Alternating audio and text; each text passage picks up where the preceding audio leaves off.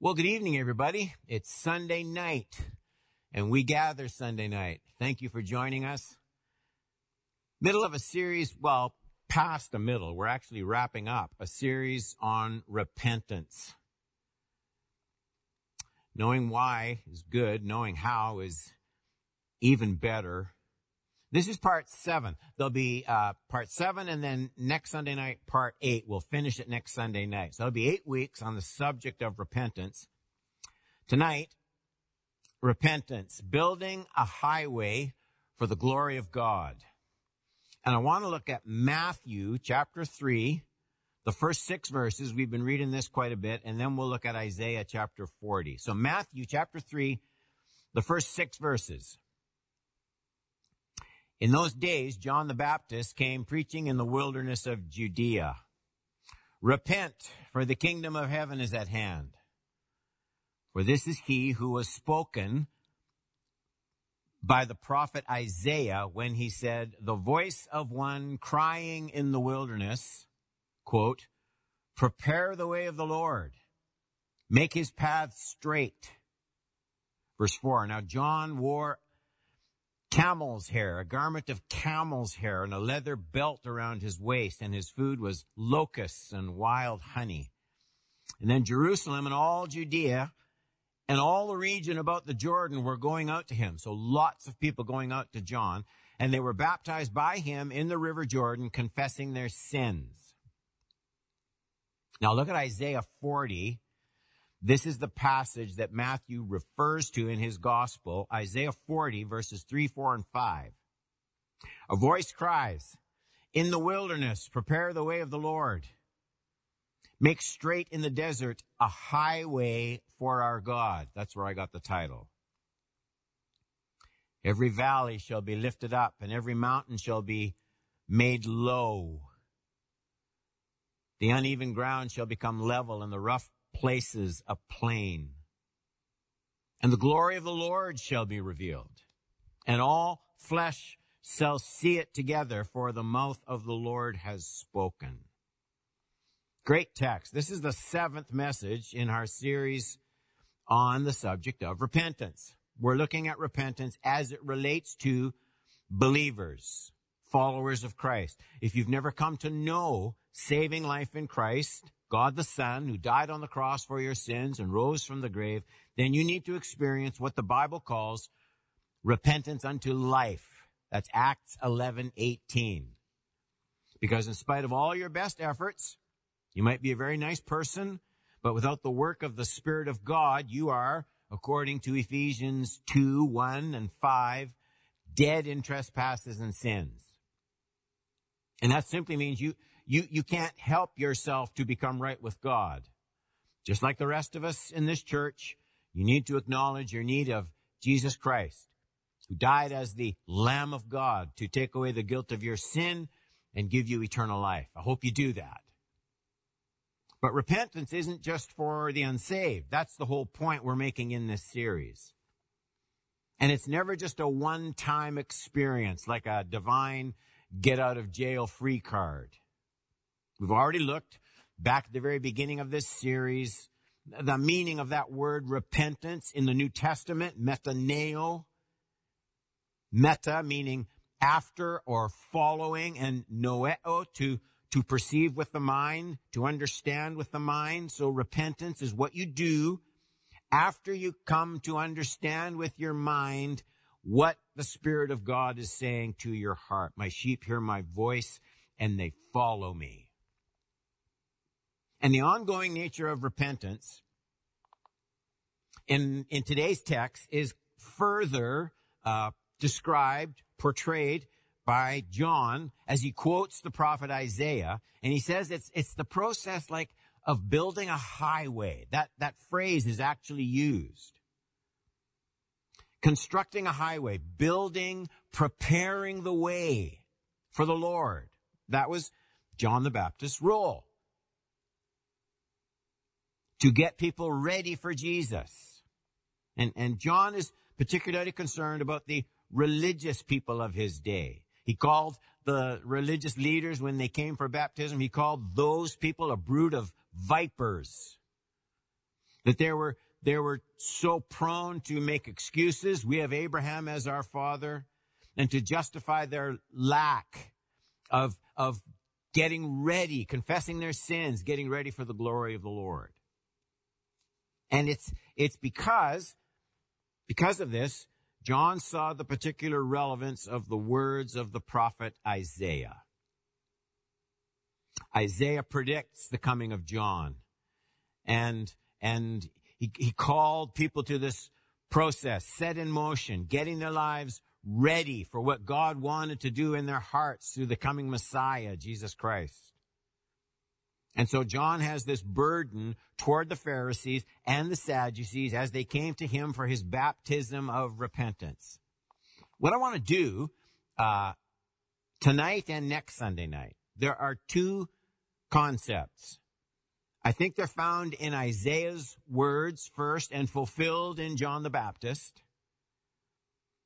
Two key concepts. John, he picks them up and he calls the crowd, particularly the religious crowd, to a fresh application of Isaiah's prophetic words to their hearts.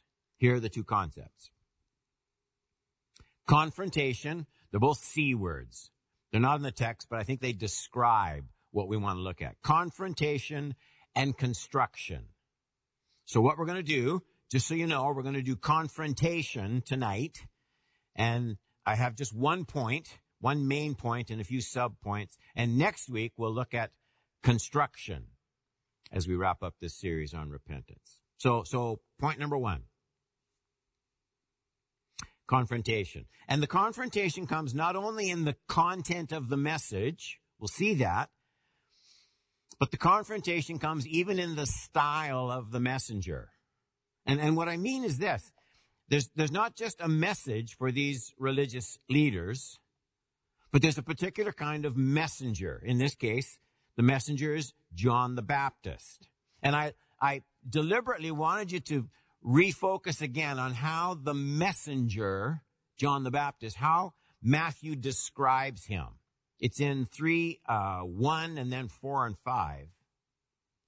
In those days, John the Baptist came preaching in the wilderness of Judea. And you'd think that'd be enough. That's all we really need to know. But it's not all that we get. Look at verses four and five. John wore a garment of camel's hair, a leather belt around his waist. His food was locusts and wild honey. And then all Jerusalem, all Judea, and all the region about the Jordan were going out to him. And what I'd like you to do when we were confrontation, look at John. He's, he's rough. He's uncultured kind of crude, certainly off the wall, quirky. And, and, he, and he's not offering lectures at the local temple. He's way out in the wilderness. He's probably filthy. He's got bad teeth. He's got knotted, long hair. And it would be like, it would be like a call coming to us at Cedar View a call to us today to really come back to God. And the call began like this. There's a, there's an old man, a scraggy, scraggy looking man with matted hair. He's about 90 miles north of North Bay. He lives out in the woods in a little lean-to. He's filthy. But that's, that's the man that we need to go see in terms of repenting for our sins. I mean, that's just weird. That's the process God was using in the last of a long line of prophets sent to call his people to get ready, to prepare a way for the coming glory of the Lord in their lives. And so, and so I think we need to come to terms with a fundamental question about this whole plan. Why? Why, oh, why does God choose a guy like John the Baptist? Would that be your pick? So is this just a fluke of biblical history or does Father God have a plan that isn't just accidental? Does the messenger picture kind of fit in, lead into the kind of repentance God wants to call these religious leaders to? And I think it does. I think the description of John the Baptist is almost as a, an important a part of the repentance process for these people as the message itself. John wasn't coming to atheists. He, he's, he's calling out to people who had received the Ten Commandments, who had just that morning gone to the temple and offered their sacrifice. Those are the people John is speaking to. In fact, he's, he's screaming out very blunt words of repentance to those religious leaders, that brood of vipers as he identified them. Those, those people who had just that morning signed receiving orders for a fresh delivery of sheep who had just arrived for that day's sacrifices. These were people who observed the Passover. In other words, as you look at John, you're looking at God's method for speaking to those who thought they already knew well enough on their own what religion was about, what holiness was about, what pleasing God was all about. Those are the people John is addressing. And I think confrontation, remember? I think that's why John comes on the scene the way he does. So, so, so the first, the first process in preparing a highway for the coming glory of God is confrontation. And that's, that's what John does. John by himself there's something about him that immediately just jolts, jars all of our preconceptions about how religion ought to look and feel, perhaps, perhaps even how God ought to speak to people such as we. So, here's lesson number one about how God wants to work when he wants to call people like, people like I to ongoing humility and repentance. When God, when a loving God wants to call religious people to repentance, he almost always begins when he deals with religious people. He almost always begins with an element, at least an element of confrontation. Or to put it in the terms of Isaiah's text, confrontation always in, in some measure Confrontation always precedes construction. Now, think about this for a minute because confrontation is not the way God typically begins his dealings with unsaved people when he calls them to repentance. Look at Romans 2 verse 4 Paul says, or do you presume on the riches of his kindness and forbearance and patience, not knowing that God's kindness is meant to lead you to repentance? And I know that's not just describing unsaved people. I'm simply saying that in this age of grace, which will one day come to an end, God, at least frequently, woos, draws the lost with kindness and patience. He makes his rain fall on the just and the unjust. But, but when he deals with those who are in the know, who know they're in the know, those who have had so much religion, they're almost, they're almost religiously callous, like that wayside soil. Those, with those kinds of people, he usually begins not just with gentleness, but with a measure of confrontation. We need to expect that. And here's why I think that is so. Here's why for people who know some element of confrontation usually precedes the process of construction. People um, steeped in religion can very easily tend to settle in their faith. I think that, that happens to all of us. We, we naturally tend over time to walk almost conveniently before the Lord. Not saying we do it intentionally. I'm saying it happens. We, we know what we know pretty well. We live better than many outside the church. We hear much about love and peace and grace, and that's good. But there's hardly a modern worship course with the words wrath or judgment. Those concepts get kind of shoveled down to the bottom of the list. And there's something else. Another reason why I think an element of confrontation usually precedes kingdom construction in our lives. There's, there's this built-in problem with much of the, at least the North American religious scene. And that is the, the sheer bulk and variety of, of religious input that we encounter in our day. It, it's almost overwhelming. I mean, the variety of styles and forms and settings in which the message of the kingdom of God can come to us, it's staggering. And, and here's the thing. Because that's the case, everything is offered up to us on our own terms. And that might be a great plus for evangelism, but I think it's a big minus for discipleship.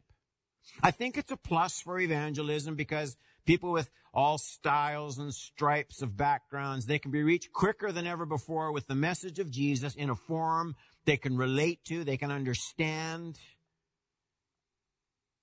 But I think it's a great minus for discipleship because with the, the overload of the packages in which Christianity is available, I can always, I can always hear the message in the way I want to hear it. I can almost get what I want for my Christian input on my own terms. Think about it. I mean, we're living in an age, I'm speaking now primarily of North American Christianity, we live in an age where it's, it's packaged and served up according to a lot of market driven analysis. I have my favorite authors. They suit my taste. I don't have to read those who don't suit my taste. I get to program my own music according to my tastes. I can watch religious programming, TV, YouTube, I have my favorite religious broadcasts. I have the stars that I like and the ones I don't care for. And if a religious broadcast doesn't suit my taste, I, just, I can just switch channels or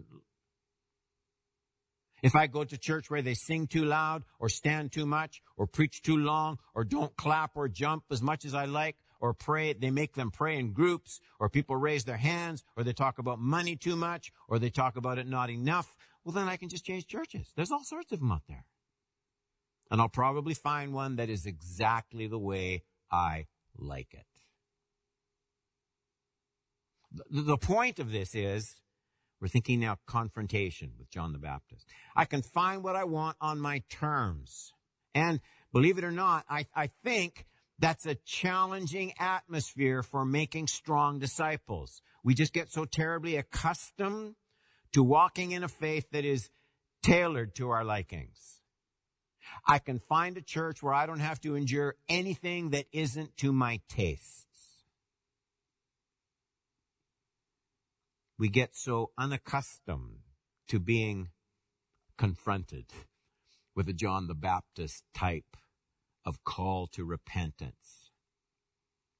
So it, it's just, it's just, I'm not trying to be negative here. I'm simply saying it's increasingly easy to maintain the workings of my faith without ever being pressed, pushed, confronted into deeper and maybe even uncomfortable levels of maturity in my walk with Jesus.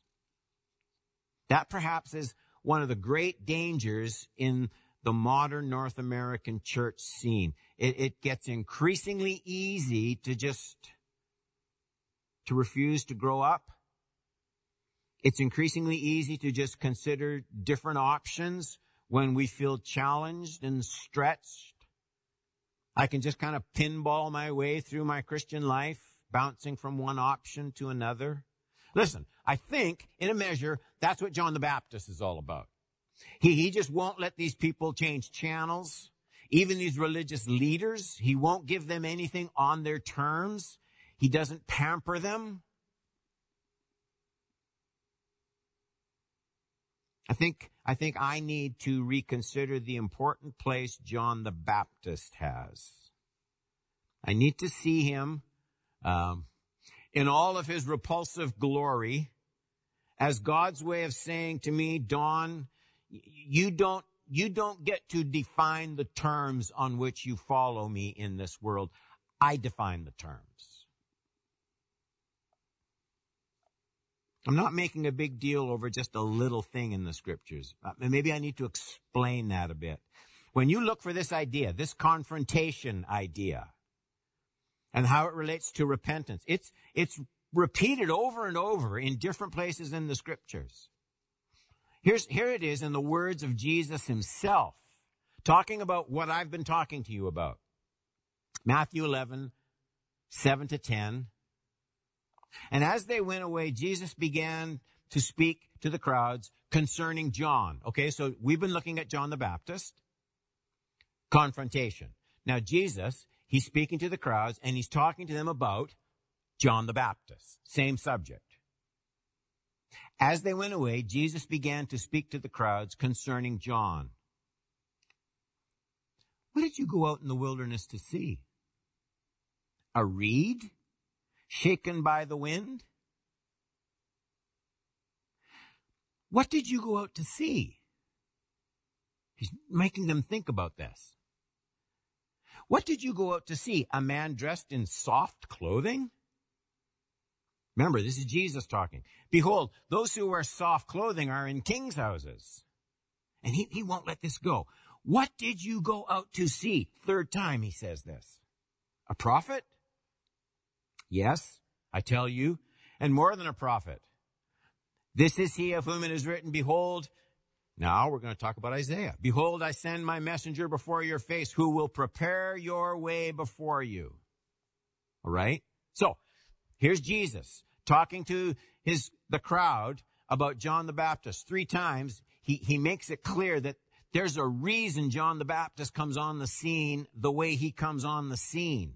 And, and we see Jesus once again affirming John's unique role in preparing the way. Jesus says that in verse 10. Preparing the way for the coming Christ, the Messiah. But there's a problem.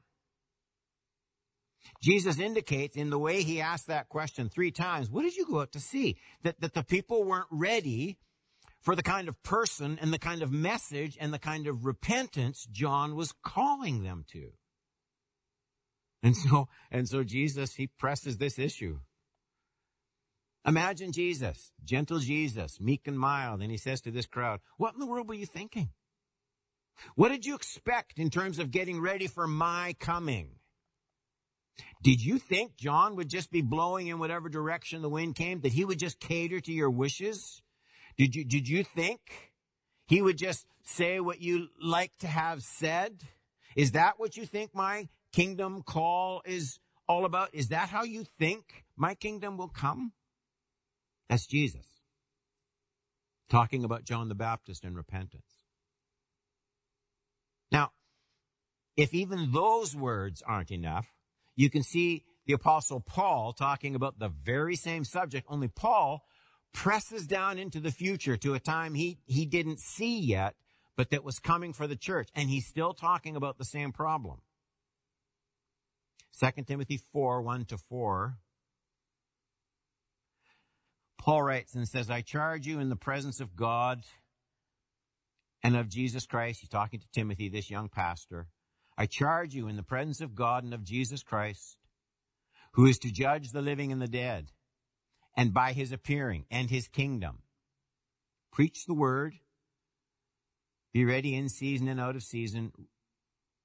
Reprove rebuke. So there's that, there's that John the Baptist kind of thing and exhort with complete patience and teaching for the, for the time is coming. Why does, why is Timothy going to need patience?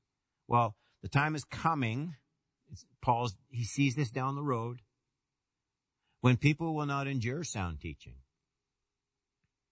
but having itching ears, they will accumulate for themselves teachers to suit their own passions.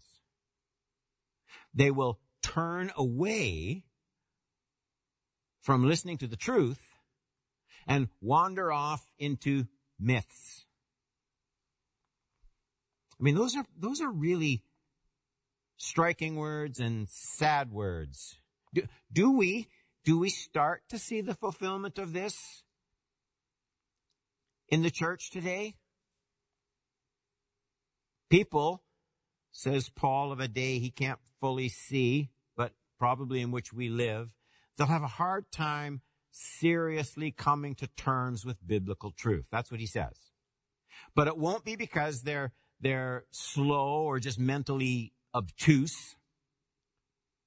The problem is the teaching won't accommodate their desires. That's the problem. And then he says something even more striking, and this is just a John the Baptist thing.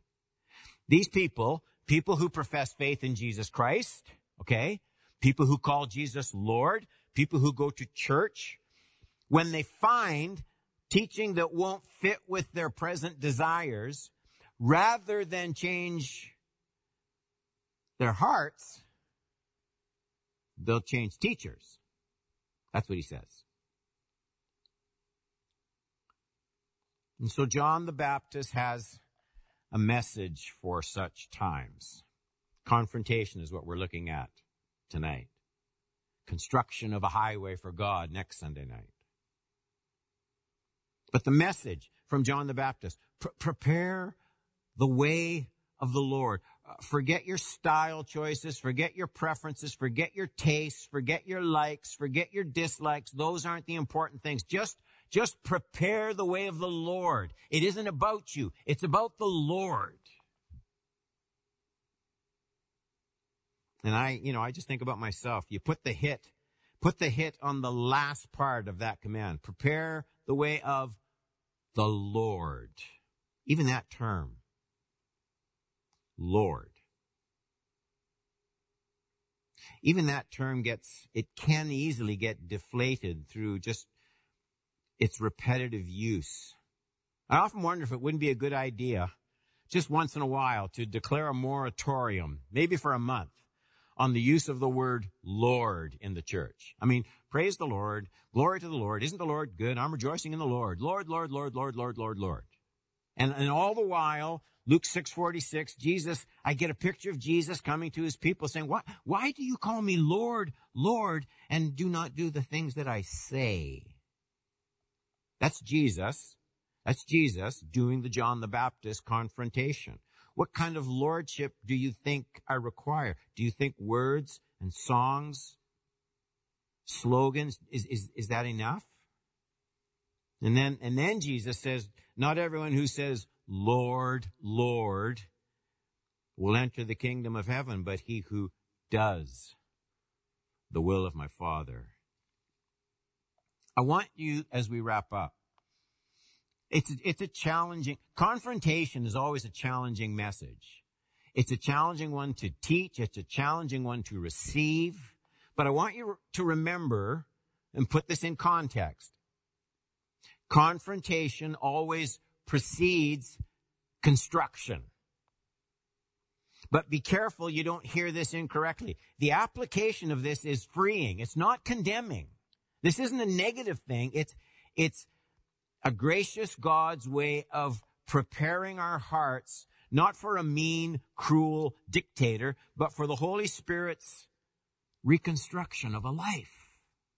Building a highway for all that God wants to bring in. That's what a highway does. The confronting voice of the Spirit of God. It only comes to my my too complacent heart to begin construction of something glorious. Something that will bear the weight of God's future glory in parts of my life that just might not be ready for it right now. Repentance brings fresh glory of the Lord. Confrontation, receive it so that there can be the construction of all that God wants to build into our lives, into our church. And everyone said, Amen. Let's pray. It takes, it takes your Holy Spirit's wisdom to hear the word with seriousness, but not with condemnation. To, to see the preparatory phase of confrontation, letting, letting truth settle uncomfortably if need be into areas where you want to construct something of future glory in our lives. We just love your word. We love studying it and, and, and help it to be, help it to be even tonight food that can be fed upon that will bring your glorious grace to all its full potential in all our hearts and lives. In Jesus' name I pray. Amen. God bless you, church. Stay in the Word. Love one another. Join us for our prayer time now.